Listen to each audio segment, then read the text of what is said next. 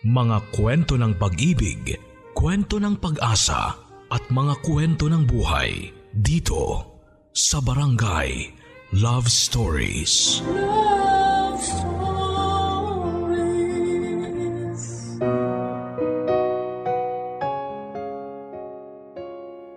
Ang mga matatanda ang mga taong unang iniidolo, hinahangaan at tinutularan ng mga batang wala pang muwang sa mundo. Pero minsan may mga tao talagang sa murang edad pa lamang ay tinuturuan na ang mga batang maging makasalanan. Ikaw, sinong tao sa buhay mo ang humulma ng iyong pagkatao sa iyong pagtanda?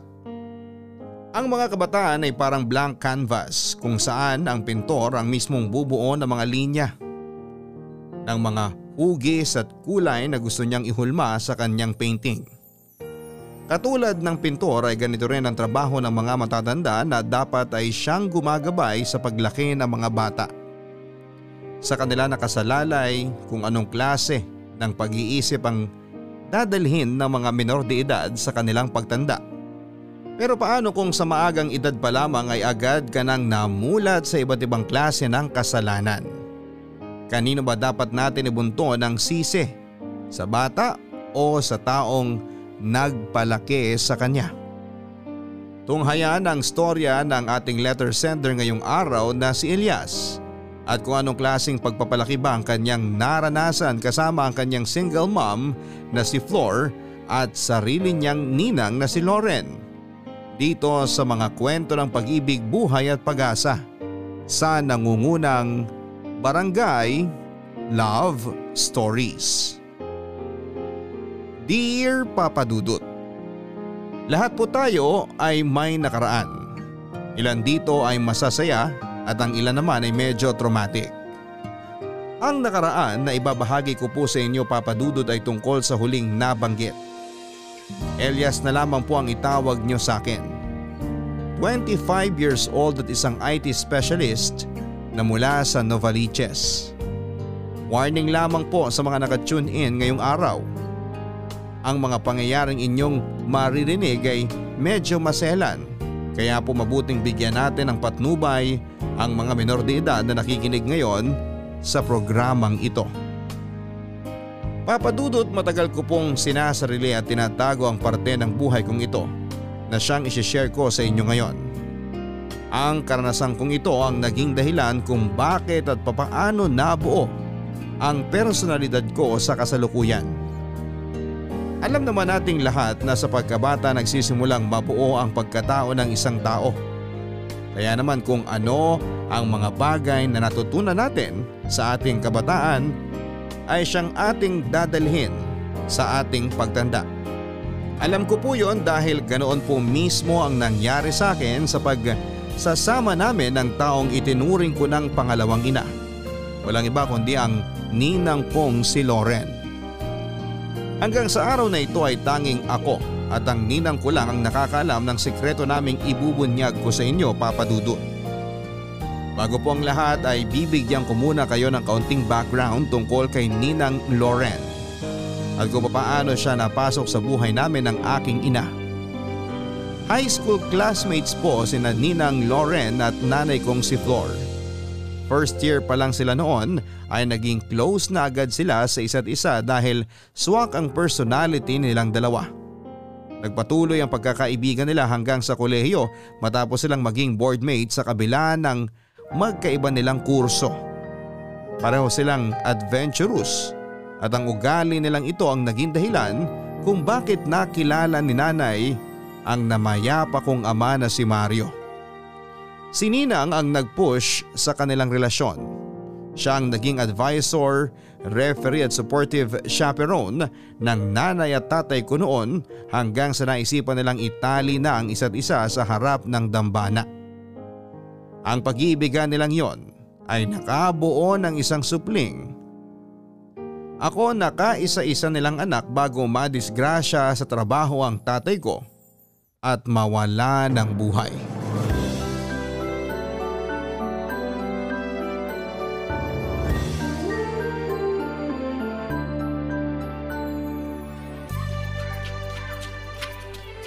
Happy birthday, anak! Happy birthday, baby boy!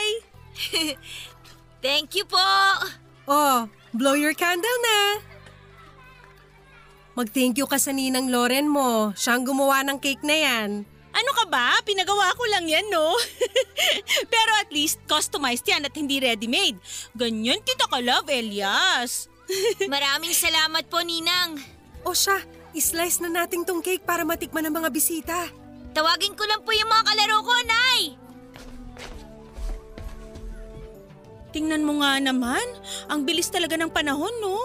Parang kailan lang no gumagapang lang tong si Elias sa sahig pero ngayon malapit na magbinata. Kaya nga eh. Parang kahapon lang no kumikerengkeng lang tayo dyan sa tabi-tabi pero ngayon may sarili na tayong pamilya. Ay, excuse me, ikaw lang may pamilya. Ako, ready to mingle pa anytime, no? Ay, oo nga pala. Kerengkeng ka pa rin hanggang ngayon. Eh, wala ka na bang planong maghanap ng panibagong love interest? Sa sobrang busy kong to, sa tingin mo may oras pa akong maghanap ng love life? Hindi ko na nga mabantayan ng maayos si Elias. Take note, iisang bata lang yan ha, pero hirap na akong mag-alaga. Kaya nga huwag kang magsara ng pinto sa future nyo. Bata pa naman tayo ah. Pwede ka pang maghanap ng magiging second dad ni Elias. Mahirap pang lumaking walang tatay. Kakayanin yan.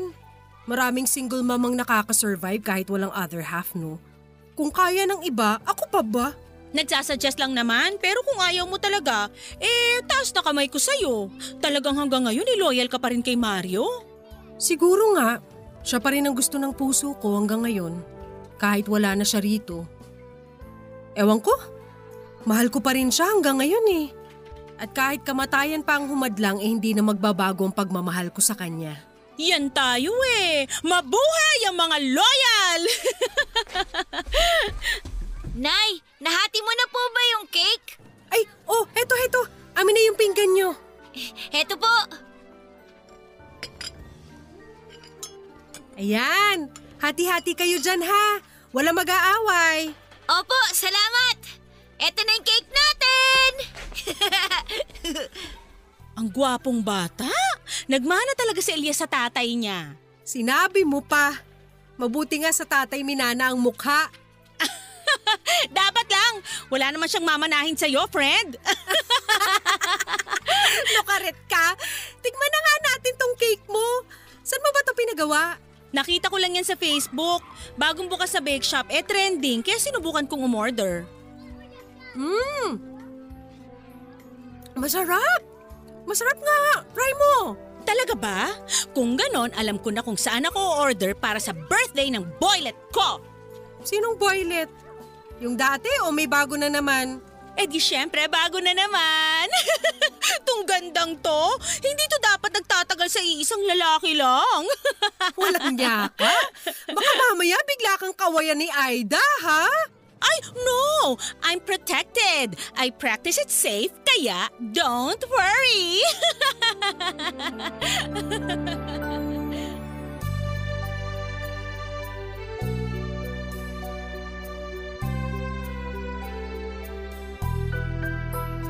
Papa Dudut, dahil single mother ay nahirapan noon ang nanay ko na itaguyod akong mag-isa.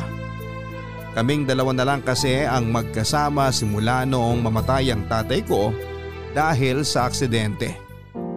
Wala din namang kasamang kamag-anak si nanay sa Maynila dahil sa Cebu pa ang probinsya nila. Hindi na rin gaanong nagparamdam ang pamilya ni tatay noon simula nang mawala siya dahil hanggang ngayon ay si nanay pa rin ang sinisisi nila sa nangyari sa ama ko. Nurse po si nanay at dahil karaniwang nasa ospital na ang buhay nito dahil sa sinumpaan nitong tungkulin na pangalagaan ng mga taong nangangailangan ng medikal na atensyon ay hindi na siya nakapaghanapan ng panibagong pag-ibig. Sapat na raw ako sa buhay niya at si tatay na umano ang itinuturing niyang first and final love niya. Dahil sa trabaho ng nanay ko ay marami akong naging kaagaw mula sa kanyang pangangalaga. Kaya naman kahit bata pa lamang ako ay natuto na akong maging dependent sa sarili kong diskarte at kakayahan. Mabuti na lamang at kapitbahay lang namin si Ninang Loren na siya nang nagsilbing ikalawa kong ina. Tuwing naka-duty si nanay ay sa bahay nila Ninang ako pumipirme.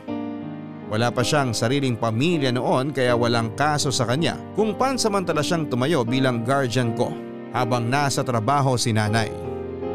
Lalo na tuwing bakasyon namin sa eskwela, si Ninang na ang nagbantay sa akin mula umaga hanggang gabi. Noon ngang maging graveyard ang duty ni nanay sa ospital ay halos hindi na noon ako umuuwi sa bahay dahil kina Ninang na ako nakikitulog. Papadudot masahista ang trabaho ni Ninang Loren. Sa pagkakatanda ko sa kanyang personalidad ay may pagka-liberated siya.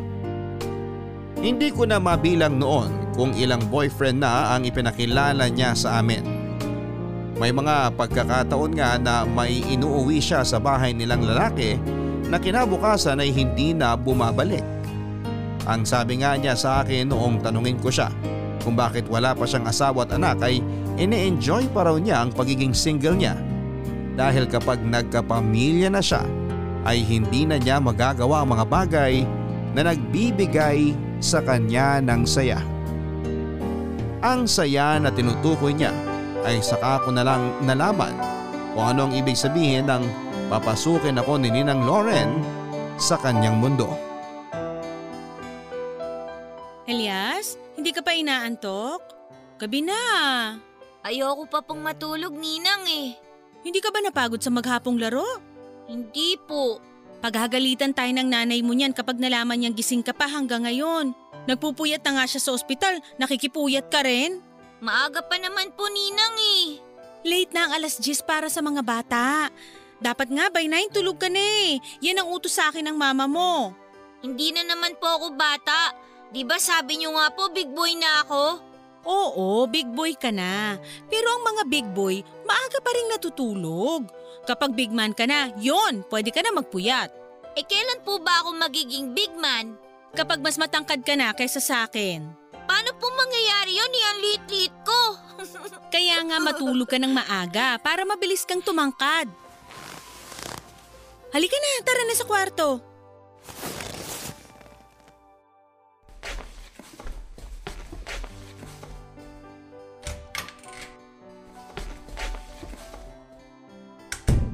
Eh hindi pa po talaga ako inaantok, Ninang eh. Maglaro na lang po tayo! Hay nako, wag mo akong binubungis-ngisan dyan, Elias ha! Hindi porket cute ka, mauto mo na ako! Alam mo, tuwing umingiti ka ng ganyan, naaalala ko yung tatay mong si Mario. Bakit naman po? Malaki kasi ang bunga nga nun, tapos kapag gumiti, ganyan na ganyan, kita lahat ng ngipin. Sayang nga lang kasi hindi mo na nakilala tatay mo. Mabait na tao yun, sobrang bait. E ano po ba nangyari sa kanya? Naaksidente habang pauwi galing trabaho. Ay, love triangle kaming tatlo ng nanay mo nung araw. Alam mo ba yun? Ano pong love triangle? Love triangle. Crush ko tatay mo, tapos yung tatay mo, eh crush naman niya nanay mo. Parang triangle. Paano po naging triangle yun? Ah, basta. Bata ka pa kasi kaya hindi mo pa naiintindihan. Ay, ako ang unang nakakilala nun kay Mario. Tambay sila sa isang computer shop noon sa harap lang ng school namin. Alam mo kung paano kami nagkakilala? Paano po? Inaaway ko siya. Naghahabol ako ng project ko noon tapos ang ingay-ingay niya sa tabi ko habang naglalaro ng kung anumang nilalaro niya sa computer. Pero doon nagsimula ang friendship namin. Eh paano naman po siya nakilala ni nanay? Ipinakilala ko si Mario sa nanay mo. Gusto ko sanang tanungin kung anong say niya kay Mario kasi nga, crush ko siya. Kaso nga lang, naunahan ako. Naunahan kayo ni nanay? Hindi, naunahan ako ni Mario. Nagtapat agad siya sa pagkagusto niya kay Flor. Eh, wala na akong nagawa.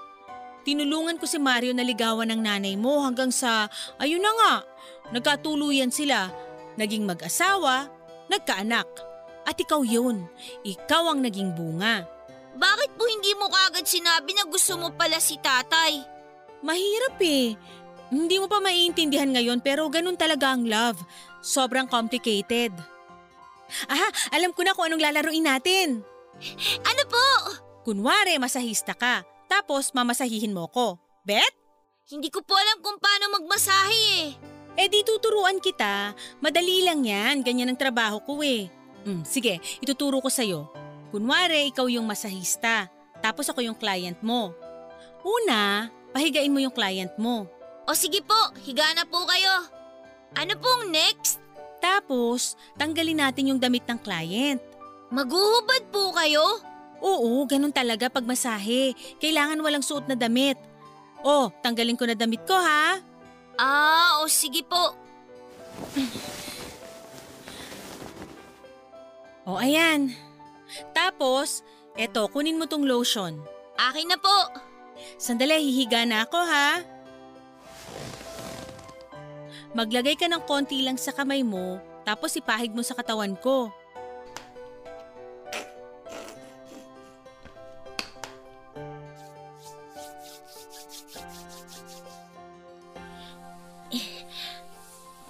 Ganito po ba? Ayan, diinan mo pa para mas masarap.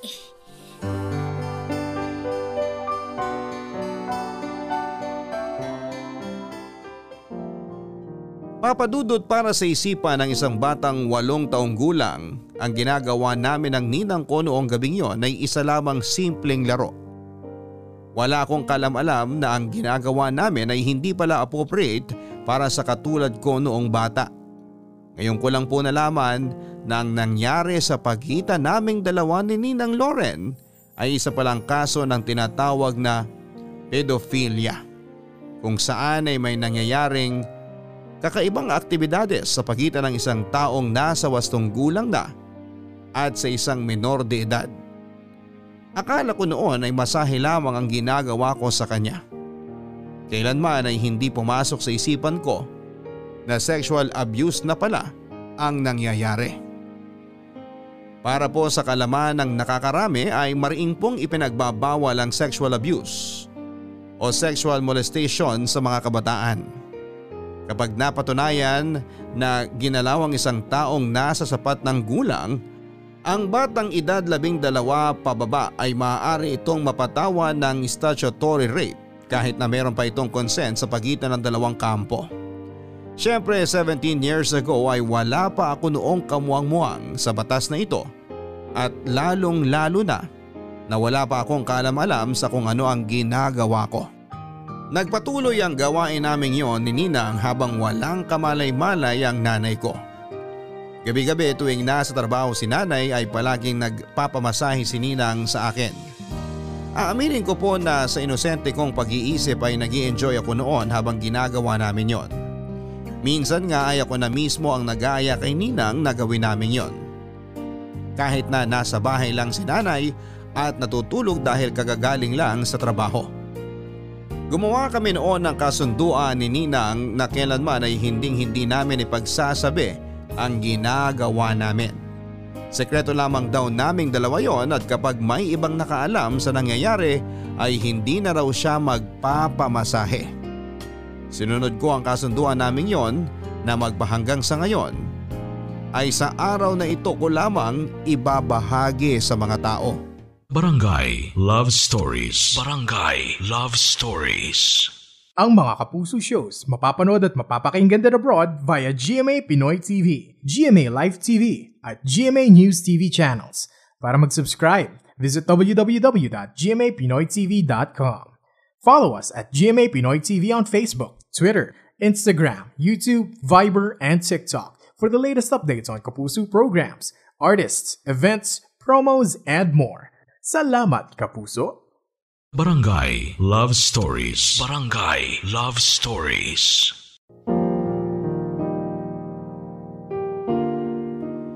Dahil sa kakaibang relasyon na nabuo namin ni Ninang Loren, ay mas napalapit pa ako sa kanya. Sa katunayan, mas pipiliin ko pang makasama siya at makalaro kesa makipaglaro sa mga kaklase ko. Pagkatapos noon ng klase ay agad akong dumediretso sa bahay nila Ninang sa halip na sa bahay ako umuwi. Hindi naman ito nakitaan ng mali siya ni nanay. Mas gusto pa nga niya na mas naging close kami ng best friend niya. Para sa kanya ay mapagkakatiwalaan daw si Ninang Loren dahil nasa tamang mga kamay daw ako. Paminsan-minsan ay may mga lalaki pa rin akong nakikita na nakakasama ni Ninang. Kapag hindi niya ako pinapapasok sa bahay nila ay alam kong automatic na may lalaki na siyang kasama sa loob. Ang explanation niya sa akin noon ay may mga pangangailangan daw siya na noon ay hindi ko pa kayang ibigay dahil bata pa ako. Papa Dudut, tuwing nangyayari yon ay talagang nagseselos ako. Dahil dito ay naging madalang na lang kung gawin namin ang ika nga ni Ninang ay pagmamasahe ko sa kanya. Pero kahit ganoon ay natutuwa pa rin ako na paminsan-minsan ay nakakahanap pa rin siya ng oras para pagbigyan ng gusto ko, lalo na tuwing wala si nanay sa bahay. Minsan nga dahil sa selos ay sinubukan ko ring maghanap ng iba. Gusto ko rin noong pagsilose ng ninang ko. Nakipag-usap ako sa babae kong kaklase kung gusto ba niyang magpamasahe sa akin. Pumayag naman siya, Papa Dudut. Tandang-tanda ko pa na grade 3 lang kami noon nang sumama ako sa bahay ng kaklase kong babae para imasahe siya. Naaktuhan kami ng tatay niya na gumagawa ng nooy hindi namin alam na kalaswaan na pala. Pinagalitan ako ng mga magulang ng kaklase ko at nakarating pa ito kay nanay. Halos maiyak noon si nanay nang malaman niya ang ginawa ko. Tinanong niya kung saan ko natutunan ang ganong klase ng gawain, pero dahil nangako nga ako kay Ninang na hindi ako magsasalita ay mas pinili ko na lamang na tiisin ang hapdi ng bawat palo ng sinturon sa akin. Ano? Magsasalita ka o hindi?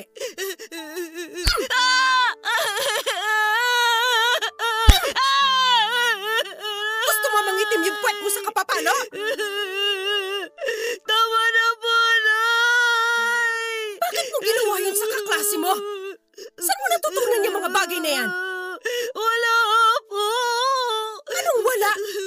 Elias, hindi kita pinalaki para maging bastos na bata, ha? Alam mo bang mali yung ginawa mo? Sorry po! Ayoko nang gawin mo yung kahit kanino, ha?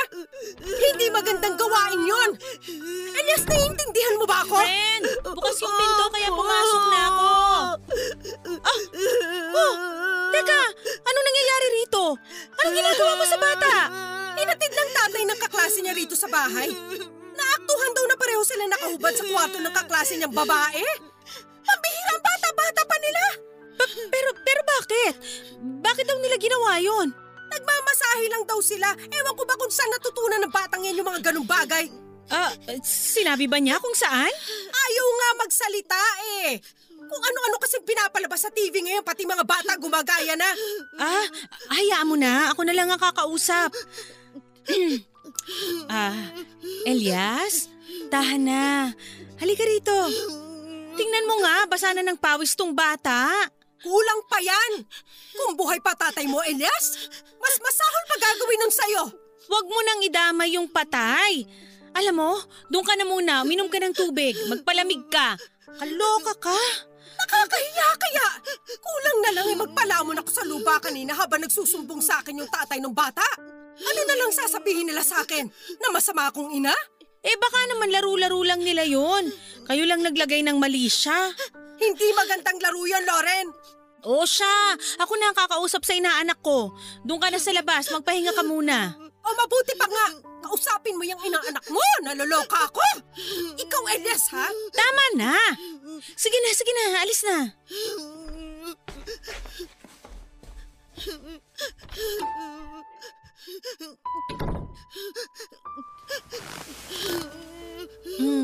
Masakit ba? Lumabas na nanay mo, huwag ka nang umiyak. Diba, nag-promise ka sa akin na hindi mo sasabihin sa iba yung secret natin? Hindi ko naman po sinabi eh. Oo, pero bakit mo ginawa sa iba? Dapat sa atin lang yun. Gusto mo bang magselos ako? Bakit po ikaw? Ginagawa mo naman sa iba eh. Siyempre, trabaho ko yun eh. Pero alam mo ba ang kaibahan ng ginagawa natin sa ginagawa ko sa iba? Yung sa'yo, special. So kapag special, dapat sa isang tao lang gawin. Huwag mong gagawin sa iba kasi cheating ang tawag doon. Hindi ko na po uulitin. Oo, dapat lang. Tingnan mo, napalo ka tuloy ng nanay mo. Basta promise na wag mong i-share sa iba yung secret natin, ha? Opo. Pati sa nanay mo. Opo. Pinky swear, cross your heart, hope to die? Opo, promise po, cross my heart, hope to die. O, tama na, wag ka nang umiyak. Ako nang bahala sa nanay mo. Magpalit ka na, basa na yung damit mo ng pawis.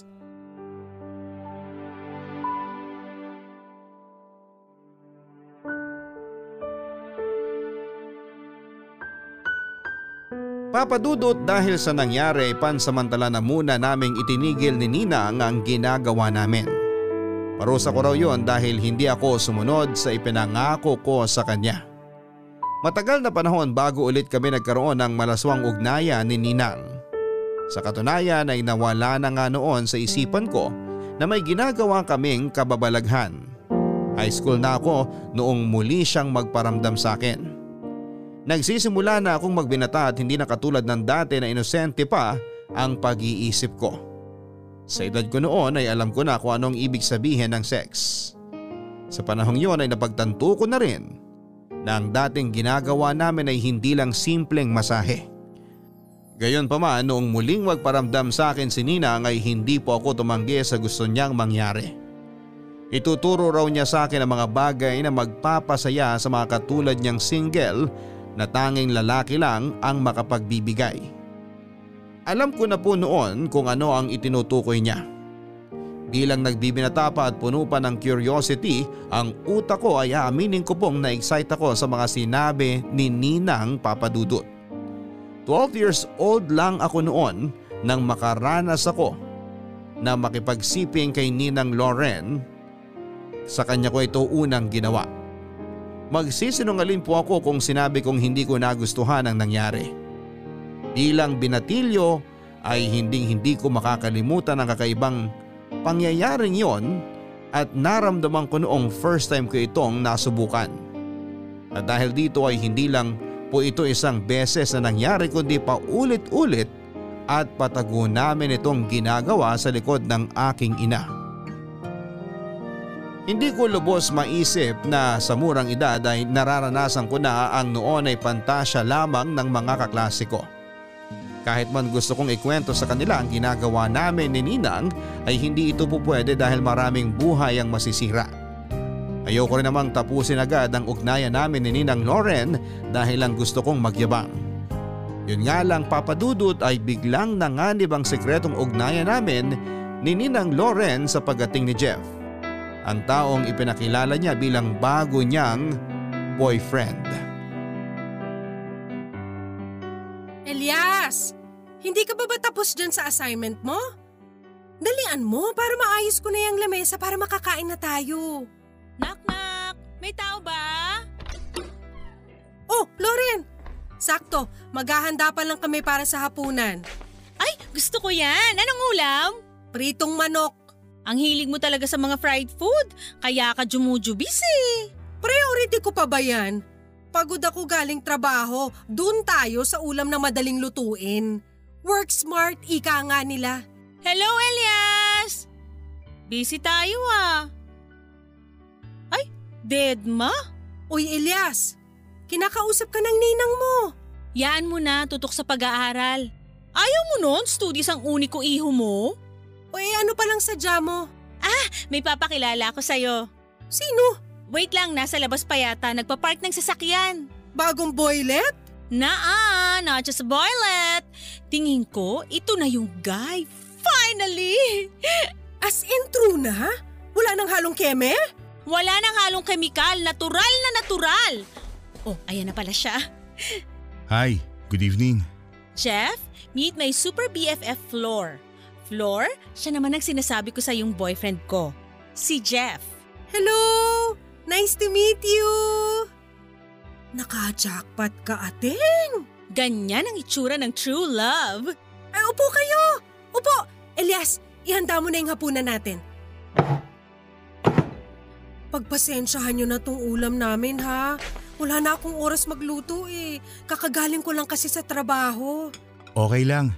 Kumain na din kami sa labas bago kami pumunta dito. na-admit nitong best friend ko? Naging client ko siya sa massage parlor. Ilang beses na palang nagpapamasahe ang loko, ngayon lang nagparamdam? Nahiya kasi ako nung una eh. Akala ko kasi noon taken ka na. Elias, nagdadabog ka ba? Yan mo na. Yung mga ganyang edad talagang mahirap silang utusan pag ganyan. Alam mo na, nasa puberty phase. Ikaw naman, parang di tayo dumaan dyan. Kahit na. Kung kailan may bisita tsaka nag-iinarte. Mabalik tayo sa inyo. So anong trabaho mo? Wow, parang kinabahan naman ako bigla. Nagtatrabaho ako sa barko. Ah, yayamanin. Kaya pala may coaching pinapark. Hindi naman. Sakto lang. Alam mo, si Jeff na siguro ang lalaking pinakamatagal na nanligaw sa akin bago ko siya sinagot. Record-breaking yun ah. Talaga ba? Ikaw pa talaga ang nagpakipot? Siyempre, kailangan kilalanin munang maigi bago pumayag, di ba? Kasi alam mo, na-realize ko na nasa edad na tayo na hindi na tayo pwedeng magpapetiks-petiks. Hindi na tayo bata eh. Kung i-entertain pa natin yung mga taong alam naman nating hindi naman magtatagal, magsasayang lang ako ng oras. Itong si Jeff, nung sinagot ko siya, naniniwala akong he's the one na talaga. Ay, finally! Nakahanap na rin ng forever itong best friend ko. Ay, naku! Isa lang wish ko sa inyong dalawa. Sana kayo na ang magkatuluyan. Please lang! Oras na rin siguro. Ayoko namang tumandang dalaga, no? Ako naman ang unang babati sa inyong dalawa. Congrats! Thank you! Hayaan mo. Aalagaan ko tong best friend mo. Patutunayan ko sa kanyang hindi siya nagkamaling antayin ang lalaki para sa buhay niya. Tingnan mo, ang sweet! Oo nga, pati ako kinikilig!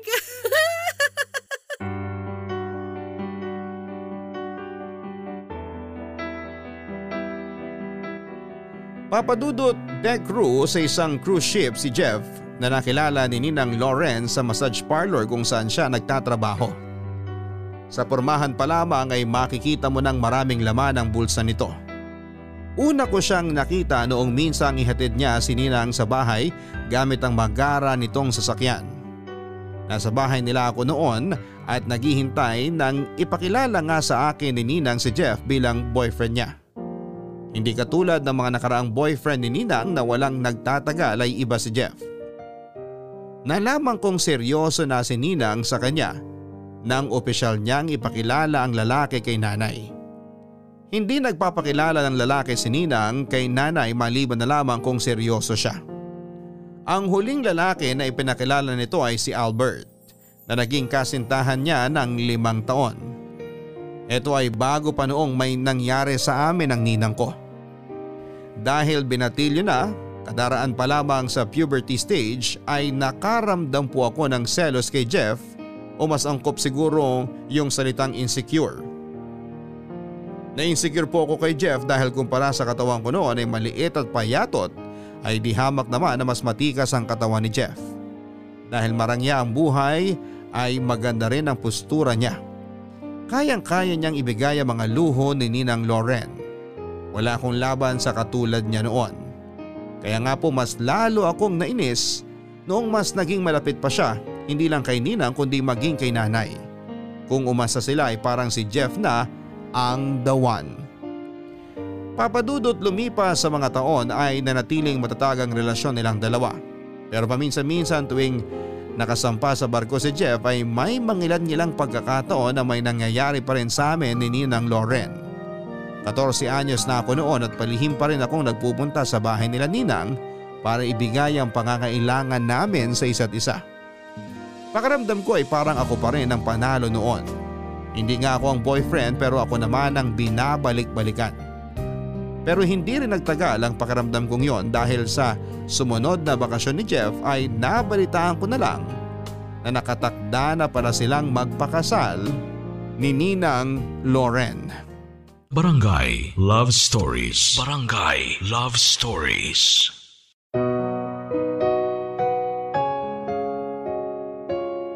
Papa Dudut, buntis si Ninang Lauren. Ito ang dahilan kung bakit bigla silang nagpakasal ni Jeff. Sa totoo lang ay nasa planning stage na raw sila ng kanilang kasal. Hindi nga lang nila inaasahan na mas maagang mabubuntis ni Jeff si Ninang kaya wala na silang choice kundi ang madaliin ang kasal. Nang taong ding yun ay agad silang humarap sa altar, sumumpa at nagpalitan ng I do. Galit na galit ako noon, Papa Dudut, dahil pakaramdam ko ay para akong trinaydor ng ninang ko. Ni hindi nga ako pumunta sa kasal nila dahil gusto kong ipakita na galit ako kay Ninang Loren sa ginawa niya sa akin. Sa totoo lang, Papa Dudut, ay hindi ko alam kung bakit ako noon nagagalit. Hindi ko rin naman mahal si Ninang at hindi ko rin naman gusto na ako ang pakasalan niya. Natamaan lang siguro ang pride ko noon sa katotohanang may ibang lalaki nang mas gusto si Ninang kesa sa akin. Akala ko kasi noon ay ako lang ang pinaka-espesyal na lalaki sa buhay niya. Ako lang ang paborito niya. Ako lang ang lalaking magpapasaya sa kanya.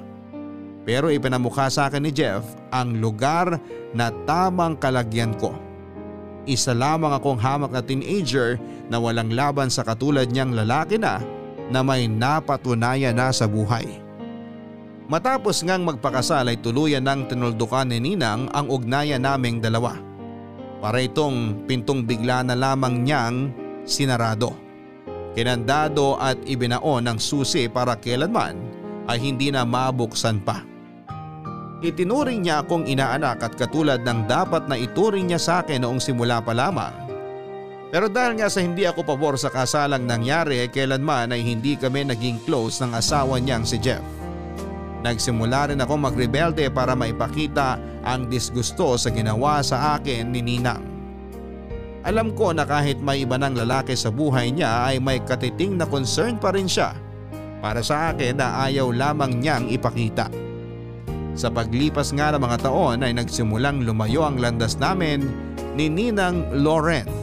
Nag-focus siya sa kanyang bagong pamilya, samantalang ako ay nagsimula namang magpunta sa maling direksyon. Natuto akong uminom at mabarkada. Kung para kay Ninang Loren ay madali lang niya akong kalimutan, ako ay nanatili pa rin sa akin ang pagnanasa ko sa kanya. Inabot man ng ilang taon ay siya pa rin ang hinahanap ko. Kaya naman noong minsang malasing ako at nagkaroon ng lakas ng loob ay pinuntahan ko si Ninang Loren sa mismong bahay nila upang kumprontahin siya. Elias! Ano ginagawa mo rito? Gabi na. Ikaw, Ninang, ba't nasa labas ka pa? May binili lang ako sa drugstore. Ah, lasing ka ba? Amoy alak ka. Hindi ako lasing, pero nakainom ako. Konti lang naman. Pauwi ka na ba? Papunta sana ako sa bahay niyo. Gusto kitang makausap. Oh, bakit? May problema ba? Wala naman. Namiss lang kita. Ako? Ay, hindi ba pwedeng pagpabukas yan? Baka hinahanap ka na ng nanay mo. Wala ka bang pasok bukas? At saka, 16 ka pa lang, ba't ka nagiinom? Gusto mo isumbong kita kay Flor? Ninang naman, hindi na ako inosenteng bata tulad ng iniisip nyo. 12 anyos nga lang ako eh. Huwag mo nang ituloy ang sasabihin mo. Ano? Gusto mong kalimutan mo na lang yung nangyari sa atin? Sa tingin mo makakalimutan ko yun ng basta-basta na lang? Elias, matagal nang nangyari yun. Huwag mo nang balikan ang nakaraan. Ninang, hindi ko binabalikan ang nakaraan. Pinapaalala ko lang sa'yo na nandito pa ako. Nandito pa rin ako, naghihintay. Nang alin? Naghihintay ng ano? Elias, kung ano man ang nangyari sa ating dalawa nun, ibaon mo na lang lahat ng yun sa limot. Isang malaking pagkakamali ang nangyari sa ating dalawa at sinisiguro kung hindi na yun mangyayari uli. Ngayon, umuwi ka na. Ihatid na kita. Hindi na kailangan. Sabing wag mo na akong ihatid. Hindi naman kita hinahatid. Eh, ba't mo ako sinusundan? Hindi kita sinusundan. Naglalakad-lakad lang ako. Papunta saan? Kung saan man ako dali ng mga pa ako. Elias, ano ba talagang kailangan mo sa akin? Ano bang gusto mo mangyari? Gusto kong maranasan ulit yung ginagawa natin katulad ng dati. Ninang, bumalik ka na sa akin, please. Miss na kita. Gusto kitang yakapin. Gusto kita. May asawa at anak na ako. May pamilya na ako. Hindi na pwedeng mangyari ang gusto mo. Ano? Ganun na lang? Gagalawin mo ako? Pasasabikin? Titikman tapos ngayon bigla mo na lang akong iiwan sa ere? Langya naman. Ikaw bata ka ha? Ayusin mo yung bunganga mo. Mas matanda pa rin ako sa'yo. Igalang mo naman ako. Ah, ngayon kailangan na kitang igalang. Pero nung magkasama tayo sa kama, okay lang kahit bastusin kita. Umuwi ka na, lasing ka. Hindi mo alam ang mga pinagsasasabi mo ngayon. Alam ko ang ginagawa ko. Alam ko kung anong nararamdaman ko ngayon. Bitiwan mo nga ako, makikita tayo ng mga tao. Wala akong pakialam. Anong gusto nilang makita? Ito?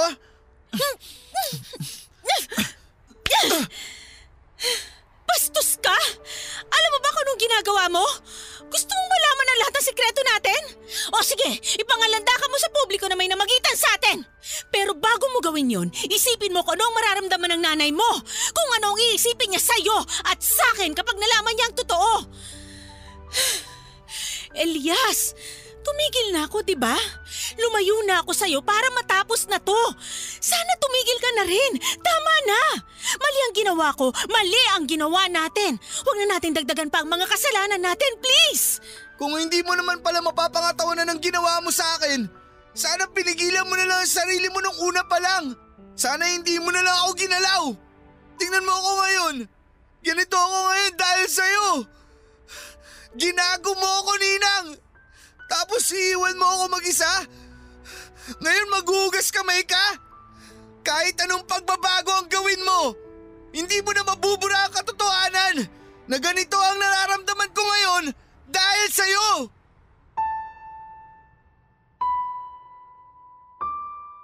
Dahil sa inasal ko ng gabing yon ay nag-decide si Ninang Loren na lumipat na ng tirahan. Kahit na hindi niya sabihin ang dahilan ay alam ko na ako ang rason kung bakit mas pinili niyang lumayo. Isang bahay at lupa ang binili ni Jeff na para sa kanyang mag-ina sa Quezon. Doon ay nagsimula silang bumuo ng sarili nilang pamilya. Malayo sa tukso at malayo sa tulad kong maaaring makasira sa pamilyang kakasimula pa lamang umusbong. Napaka-unfair lang Papa Dudut na bata pa lamang ako ay pinaramdam na sa akin ni Ninang Loren ang mga bagay na hindi ko pa dapat maramdaman. Maagang nawala sa akin ang kainosentehan ko hanggang sa hindi ko na ito naibalik. Kung kailan nagsimula na akong maadik ay saka naman niya ako biglang iiwan para magbagong buhay. Ngayon ay naiwan akong mag-isa na uhaw at sabik sa isang katulad niya. Sa pagtungtong ng kolehiyo ay pinunan ko ang kawalan niya sa pamamagitan ng pagpasok sa mga relasyong panandalian lamang. Kahit na hindi ko mahal ang isang babae ay nililigawan ko sila para lamang masagot ang tawag ng aking laman. May mga pagkakataon nga noon na tatlo-tatlo ang ipinagsasabay-sabay ko. Hindi ako proud sa parteng yon ng buhay ko pero kinailangan kong gawin yon para makapag-move on mula kay Ninang. Pero kahit gaano pa karaming babae ang dumaan sa buhay ko, isang tao pa rin ang hinahanap-hanap ng katawan ko at si Ninang Loren yon. Nang mas lumawak ang aking isipan Papa Dudut ay doon ko lang napagtanto ang dahilan kung bakit pilit akong itinutulak palayo ni Ninang Loren. Kamakailan ko lang nalaman ang batas tungkol sa statutory rape kung saan ay maaaring maparusahan ang mga taong pumapatol below the age of consent. Mahigpit palang ipinagbabawal sa batas na magkaroon ng sexual activity ang isang adult at ang mga minor de edad. Papa Dudut, 23 years old na ako noong muling magtagpo ang landas namin ni Ninang at sa pagkakataong yon ay wala ng batas na humahad lang sa aming dalawa.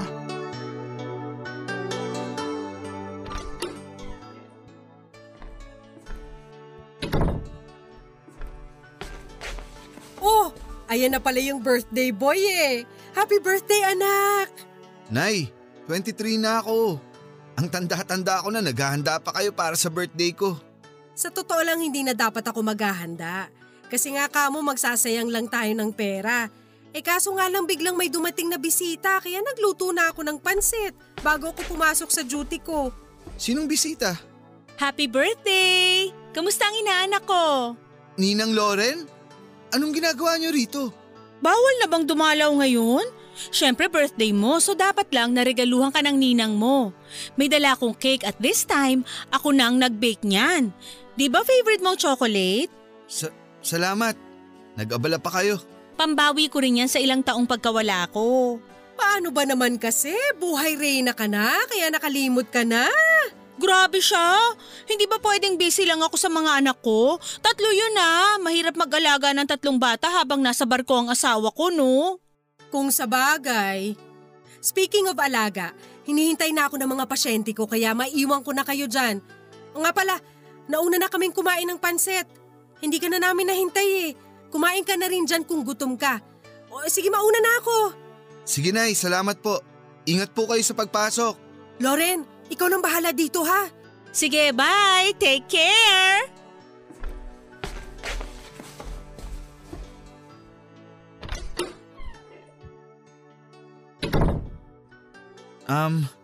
Magpapalit lang ako.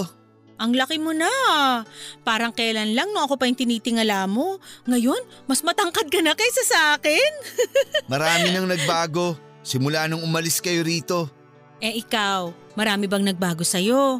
May sarili na akong trabaho. Ako na ang bumubuhay sa sarili ko ngayon. Ang bilis talaga ng panahon. May girlfriend ka na? Wala pa eh. Ganun ba? Bakit naman? Hindi pa rin ba nagbabago yung tingin mo sa akin? Ano bang klaseng tanong yan? Bakit ba kayo nagpunta rito? Para ibigay ko sa iyo ang regalo mo. Teka! Huwag kayong magubad dito! Baka makita kayo ni nanay! Nakalayo na yon. Ayaw mo ba? Ayaw mo na ba sa akin? Sandali lang! Ano to? Paasahin mo na naman ba ako? Tapos kapag nakuha mo na yung gusto mo, bigla ka na lang aalis katulad ng ginawa mo sa akin dati? Elias, hindi ka pa ba nakakapag-move on sa nangyari noon? Ayaw mo bang gumawa ng panibagong experience? Ng panibagong alaala? Pinagbibigyan na kita ngayon sa gusto mo. Pero madali lang naman akong kausap. Kung ayaw mo na, aalis na lang ako. Sandali lang! Pero, paano si Jeff? Si Jeff? Ilang buwan na yun sa barko. Alam mo, hindi kasing bait ng iniisip mo si Jeff. Marami siyang babae. Bawat parte ng mundo, may nag-aantay na babae sa kanya kaya wag mong problemahin yung asawa kong yun. Ang problemahin mo, yung ngayon. Wag dito. Doon tayo sa kwarto ko.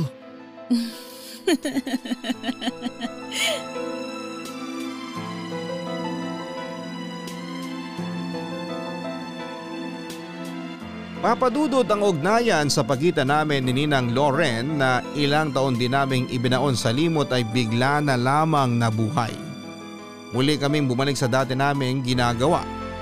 Alam kong immoral at makasalanan ang ginagawa namin ni Ninang Loren pero sa panahong yon ay hindi ko na ito iniisip dahil sa sobrang kasabikan na muli kong matikman ang bagay na una kong nasubukan noong bata pa lamang ako. Saktong nasa barko noon si Jeff na magkaroon kami ng tagong relasyon ni Ninang Loren. Hindi ko inaasahan na sa edad na 23 ay magiging kabit na ako. At hindi ko ipinagyayabang ang realization na ito kundi ikinakahiya ko na ito ngayon. Ilang buwan din nagtagal ang relasyon naming dalawa hanggang sa muling magbakasyon si Jeff. Akala ko noon ay doon natitigil ang relasyon namin ni Ninang Loren. Sa totoo lang ay handa na akong tanggapin na hanggang doon na lamang talaga ang lahat.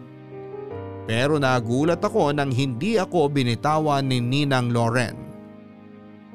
Ipinagpapatuloy pa rin namin ang ginagawa namin kahit na nasa Pilipinas na si Jeff. Dumating nga sa puntong nakaramdam na rin ako ng konsensya sa ginagawa namin ni Ninang Loren dahil walang kamalay-malay si Jeff sa mga nangyayari. Wala naman akong planong agawin si Ninang sa kanya. Kailanman ay hindi pumasok sa isipan ko na kunin mula kay Jeff si Ninang. Katawan lang talaga ang habol ko sa kanya. Yun ang gusto kong damhin. Yun ang gusto kong balikan.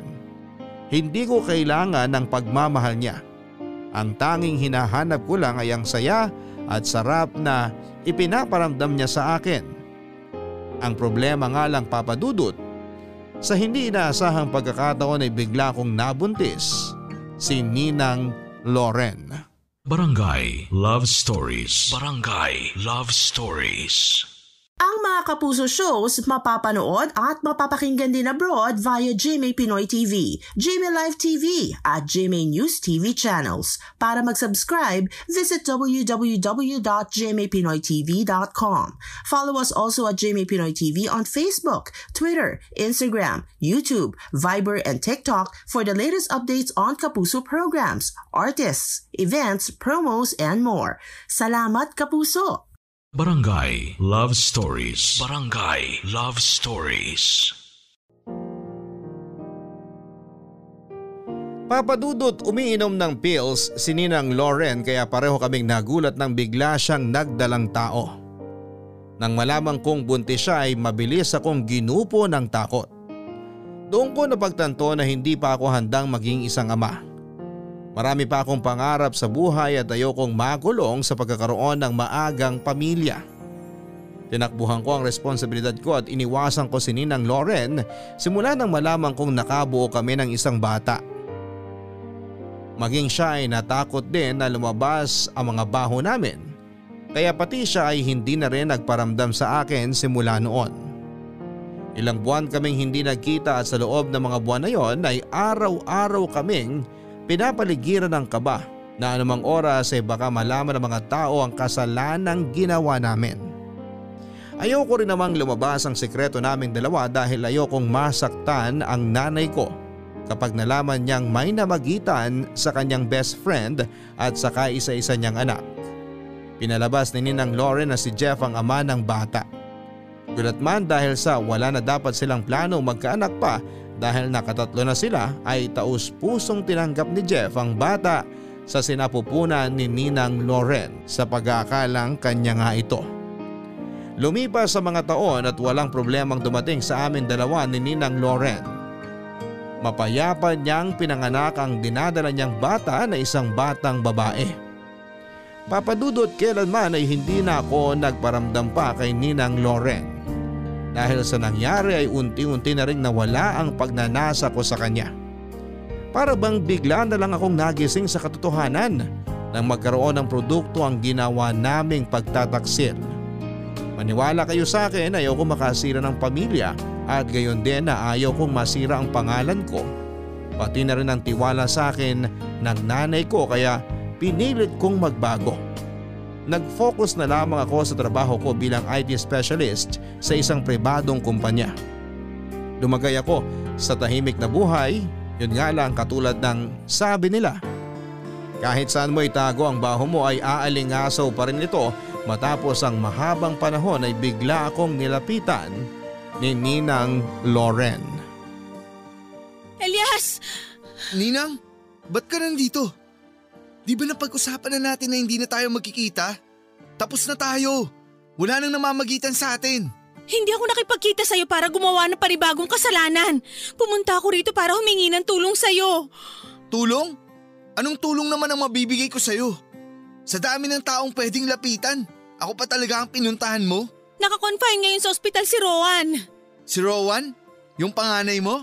Oo. Kung nangangailangan ka ng pera, wala akong perang may pahihiram sa'yo. Ninang, nagsisimula pa lang ako. Wala pa akong ipon. Hindi ko kailangan ng pera mo. May pambayad ako sa ospital. Kailangan ni Rowan ng dugo. Kailangan niya masalinan sa lalong madaling panahon. Pero ba't ako? Anong kinalaman ko sa dugong kinakailangan ng anak mo? Anak natin. Elias, anak mo si Rowan. Ha? Nahihibang ka na ba? 9 na taong gulang na si Rowan, di ba? Paano ko siya naging anak? Okay ka lang? Anong gusto mong palabasin? Nabuntis kita nung 14 anyos lang ako? Huwag mong sabihin nabuntis kita nung 14 pa lang ako? Ayoko sanang sabihin to sa'yo. Wala akong planong sabihin sa'yo ang katotohanan pero kailangan ko tong gawin para kay Rowan. Nung bata ako? Nabuntis kita? Paano nangyari yun? Anong klaseng trip to? Natatandaan mo nung bigla kaming kinasal ni Jeff? Aksidente mo kong nabuntis noon. Wala akong choice kundi palabasing si Jeff ang ama ng dinadala ko dahil ayokong maiskandalo tayo. Maniwala ka sa akin, Elias. Hindi pumasok sa isip ko na darating tayo sa puntong to. Ayokong sabihin sa iyo ang totoo dahil sa totoo lang, masaya na akong wala kang alam. Pero nanganganib ngayon ang buhay ng anak ko, ng anak mo. Ikaw na lang ang last resort ko. Ikaw lang ang kakilala ko makakapagbigay ng dugo na kailangan niya. AB negative. AB negative ang blood type mo, di ba? Anak ko talaga siya? Si Rowan? Bakit naman kita lolokohin? Nasa bingit ng kamatayan ng anak ko ngayon, bakit kita lolokohin? Anong mapapala ako kapag nagsinungaling ako? Alam ba to ni Jeff? Walang ibang nakakaalam nito maliban sa'yo, sa ating dalawa. Hindi eh. Ang hirap paniwalaan ang pinagsasasabi mo eh. Imposibleng mangyari yun, Ninang. Anong mahirap paniwalaan dun, Elias? Nag-sex tayo! Alam mo ba kung anong nangyayari kapag nagtalik ang isang babae at isang lalaki? Nakakabuo sila ng anak! Intindihin mo naman ako! 14 years old lang ako noon. Paano kita mabubuntis? Anong gusto mo? Lumapit tayo kay Jessica Soho para magpa-DNA test? Sa tingin mo ba gusto ko itong ginagawa ko? Pareho natin gustong ibaon na lang sa limot lahat ng kasalanang nagawa natin. Pareho tayo ng inaasam, pareho tayo ng tinatago. Pareho natin gusto na huwag masira ang mga buhay natin. Pero walang bahong nananatiling nakatago. Hindi mo ba nakikita? Hinahabol na tayo ng karma! Bakit mo ako idadamay sa karma mo? Hindi ko problema ang problema mo. Hindi ko anak si Rowan. Kailanman hindi ko siya naging anak. Please naman, Elias, nagmamakaawa ako sa'yo. Di ba mayaman naman ang asawa mo? Bumili kayo ng dugo. Hindi lang naman ako ang AB negative sa mundong to. Kung pwede lang sana, matagal ko na yung ginawa. Ako pa ba? Ma-pride akong tao. Hindi ako nagmamakaawa sa iba dahil madiskarte akong tao. Pero sa pagkakataong to, wala na akong ibang maisip na solusyon kundi hingin ng tulong mo.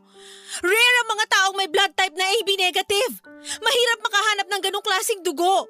Kaya nga nandito ako ngayon, nilalabas ko na lahat ng sikreto ko para lang sa anak ko. Wala na akong pakialam kahit masira ang pangalan ko. Pag-chismisan ako ng mga tao, for all I care. Basta ang mahalaga, mailigtas ko ang anak ko sa kapahamakan. Umalis ka na. Hindi kita matutulungan. Elias! Hindi ko anak si Rowan. Wala tayong anak. Gusto mo bang ilabas ko lahat ng tinatago nating sikreto? Tinatakot mo ba ako? Ina ako! Gagawin ko ang lahat para sa mga anak ko!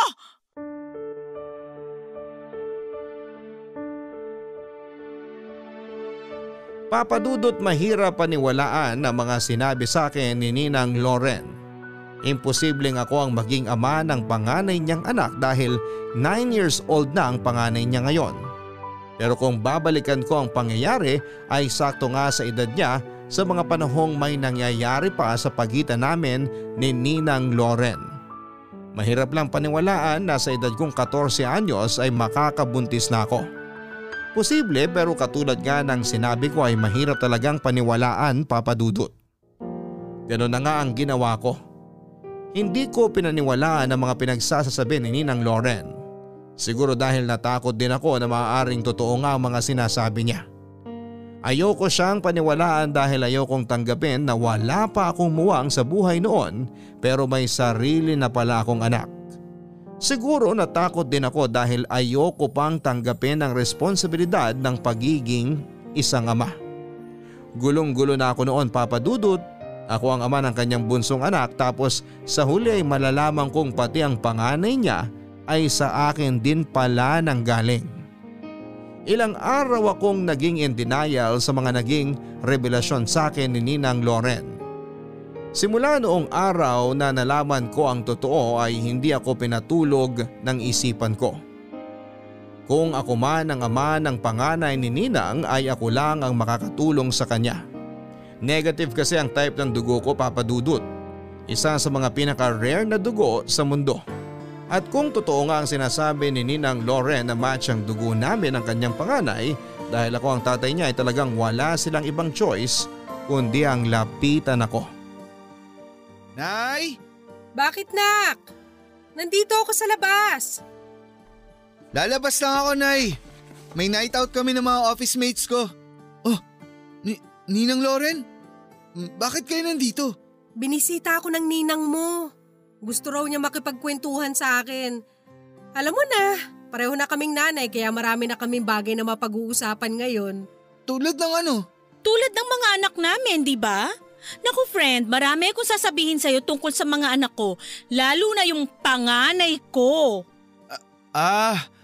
Ako rin may sasabihin din sana kay Ninang. Ha? Tungkol saan? Tungkol sa, sa pinapahanap niya. Alam na ni Ninang yun. Nahanap ko na yung hinahanap mo, Ninang. Pwede bang pag-usapan na natin yun? Ano ba yung pinapahanap mo kay Elias? O siya, mag-usap na muna kayo dyan. Ihahanda ko lang yung hapunan natin para makakain na tayo habang nagkukwentuhan. Marami rin akong chika sa'yo, friend! O sige, susunod na lang kami sa loob.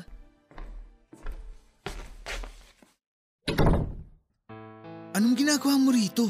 Natatakot ka na malaman ng nanay mo ang totoo? Sasabihin mo talaga sa kanya? Gusto mong masira ang pagkakaibigan yung dalawa? Elias, katulad ng sinabi ko sa'yo, gagawin ko ang lahat para sa anak ko. Kung ito na lang ang tanging paraan para makuha ko ang kailangan ko, handa akong isakripisyo ang pagkakaibigan namin. Ibang klase ka? Ikaw ang ibang klase? Paano mo naaatib na nag-aagaw buhay ngayon ng anak mo? Sarili mong dugo! Elias, huwag ka na magkunwaring santo. Pareho tayong makasalanan dito pero huwag mong panindigan ang pagiging sakim mo. Gawin mo ang tama at tulungan mo si Rowan! Sige, magdodonate ako ng dugo para sa kanya. Pero hindi ko 'to ibibigay ng libre. Magkano ba gusto mo? Handa ako magbayad. Hindi pera ang gusto ko. Gusto ko, pagkatapos nito, hindi ka na magpapakita sa akin o kahit sa nanay ko. Hindi mo siya kukontakin, hindi mo siya tatawagan, hindi mo siya kakausapin at lalapitan. Umalis ka na sa buhay namin. Yun lang ba? Huwag kang mag-alala. Kung yan ang gusto mo, buburahin ko na ang sarili ko sa buhay niyong mag-ina. Kung ito man ang parusa sa ginawa natin, sige, makakaasa kang hindi na ako magpapakita pa sa inyo kailanman. Wala rin akong anak sa'yo, hindi ko anak si Rowan, hindi ko rin anak ang bunso mong si Jenny. Si Jeff ang tatay nila at wala nang iba. Naiintindihan mo ba? Anong nakakatawa? Ibang-iba ka pala sa inaakala ko.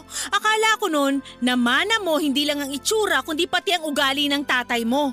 Pero ngayon na-realize ko na malayong malayo ka sa Mario na nakilala ko. Kamukha ka lang niya pero walang-wala ka pagdating sa ugali niya. Ganito ako magsalita, ganito ako kumilos, ganito ako magdesisyon dahil namulat ako sa mundong ipinakilala mo sa akin. Ang halaman nga lumalaki lang depende sa pasong kinatatayuan niya. Ikaw ang humulma sa akin, Ninang. Kaya huwag kang magtaka kung bakit ibang-iba ako sa tatay ko. Dahil iba ang dinanas niya sa dinanas ko. Ano? Tapos na ba kayong dalawa dyan? Nakahanda na yung pagkain. So kung may tanong ka ba, Ninang, tawagan mo lang ako. Ang dali lang pala ng solusyon sa problema mo eh. Halika na, tara na sa loob.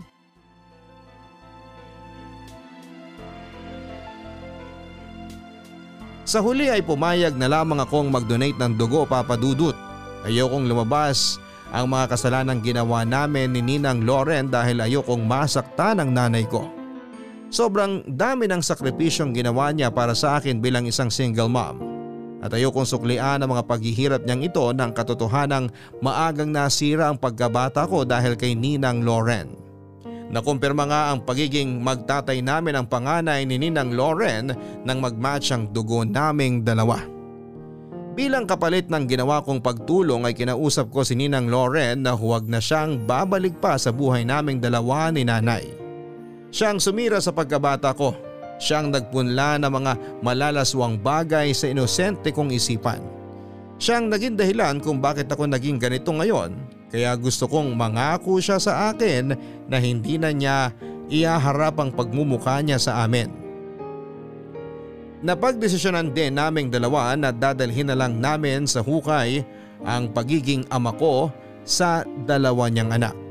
Wala naman daw plano si Ninang Loren na sabihin kay Jeff ang totoo dahil ayaw niyang masira ang pamilya nila. Makakaasa raw ako na hindi na ulit niya ako hahabulin.